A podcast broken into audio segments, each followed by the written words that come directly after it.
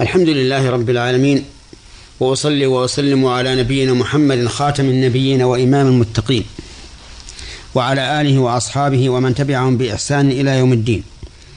أما بعد أيها المستمعون الكرام فهذه هي الحلقة الخامسة والخمسون بعد المئة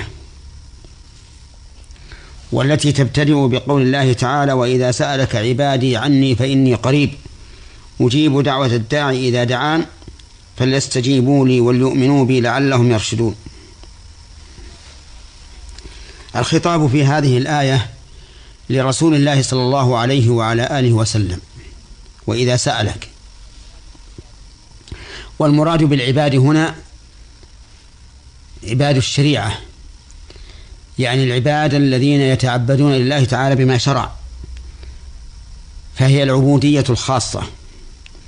وقوله تعالى فإني قريب هذا القرب حقيقي ولكنه لا ينافي ما ذكر من علوه جل وعلا فإنه قريب في علوه بعيد في دنوه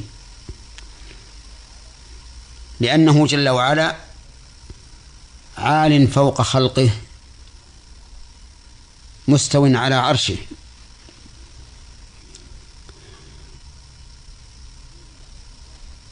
أجيب دعوة الداعي إذا دعان.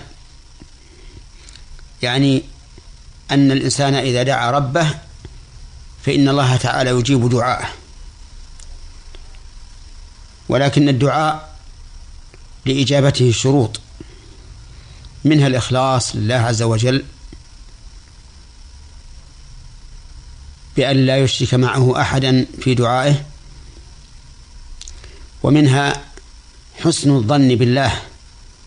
أن يجيب دعاءه ومنها شعور الإنسان بالافتقار إلى الله تبارك وتعالى ومنها اجتناب أكل الحرام لأن أكل الحرام من موانع إجابة الدعاء. فقد قال فقد ذكر النبي صلى الله عليه وعلى آله وسلم الرجل يطيل السفر أشعث أغبر يمد يديه إلى السماء يا ربي يا رب ومطعمه حرام وملبسه حرام وغذي بالحرام فأنى يستجاب لذلك.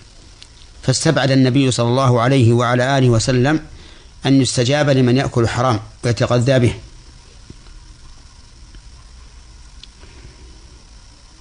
وقوله فليستجيبوا لي وليؤمنوا بي أي فليستجيبوا لأوامري فيقوموا بها. وليستجيبوا لمقتضى نهي فيتركوا ما نهيت عنه.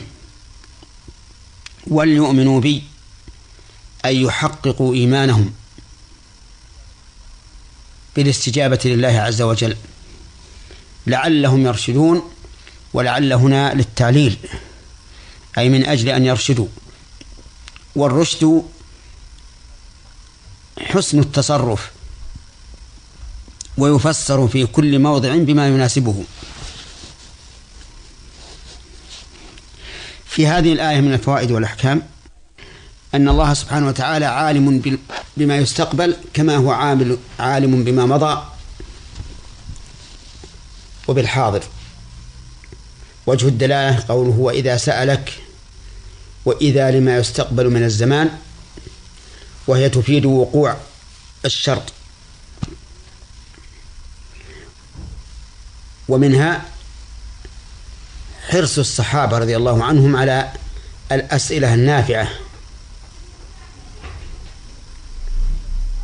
ومنها فضيلة من تعبد لله بشرعه ووجه ذلك إضافة عبوديتهم إلى الله عبادي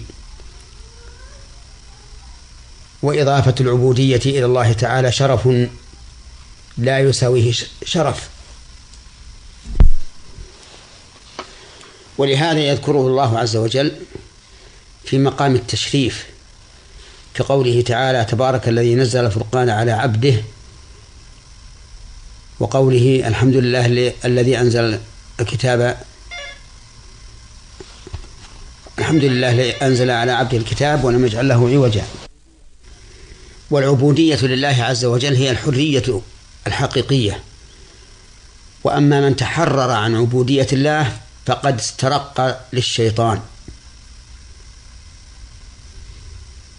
قال ابن القيم رحمه الله في النونية هربوا من الرق الذي خلقوا له وبلوا برق النفس والشيطان.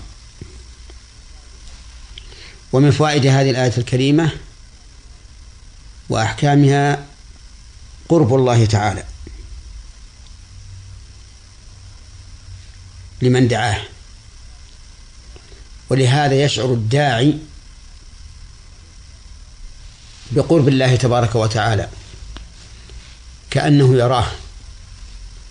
وهذا من تمام الإحسان. فإن قال قائل هل قرب الله تعالى ينافي علوه قلنا لا. لا ينافي علوه لأنه سبحانه وتعالى ليس كمثله شيء في جميع صفاته. كما قال الشيخ الإسلام ابن تيمية رحمه الله في العقيدة الواسطية فإن الله تعالى ليس كمثله شيء في جميع نعوته فهو قريب في علوه علي في دنوه. ومن فوائد الآية الآية وأحكامها إجابة الله سبحانه وتعالى للداعي لقوله أجيب دعوة الداعي إذا دعان. وهذا الإطلاق مقيد بأن لا يدعو بإثم أو قطيعة رحم كما جاءت بذلك السنة.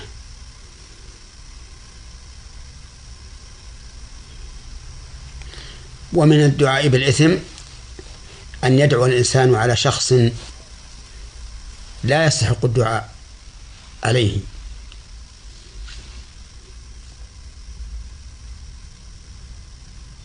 فإن قال قائل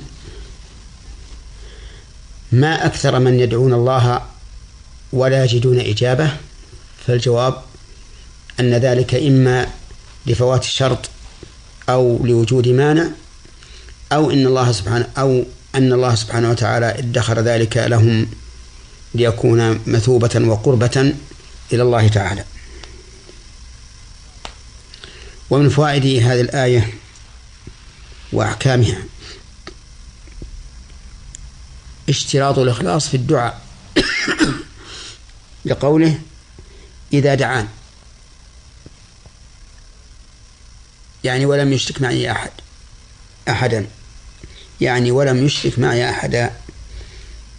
ومن فوائد الآية الكريمة وأحكامها وجوب الاستجابة لله والإيمان به. لقوله تعالى فليؤمنوا بي فليستجيبوا لي وليؤمنوا بي. ومن فوائدها وأحكامها أن الاستجابة لله والإيمان به سبب للرشد لقوله لعلهم يرشدون. ومن فوائدها وأحكام وأحكامها إثبات العلل وأن أحكام الله تعالى وأفعاله معللة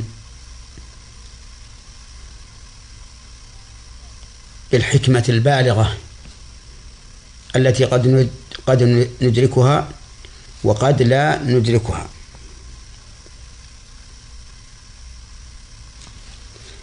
ثم إلى حلقة قادمة إن شاء الله تعالى. والسلام عليكم ورحمة الله وبركاته.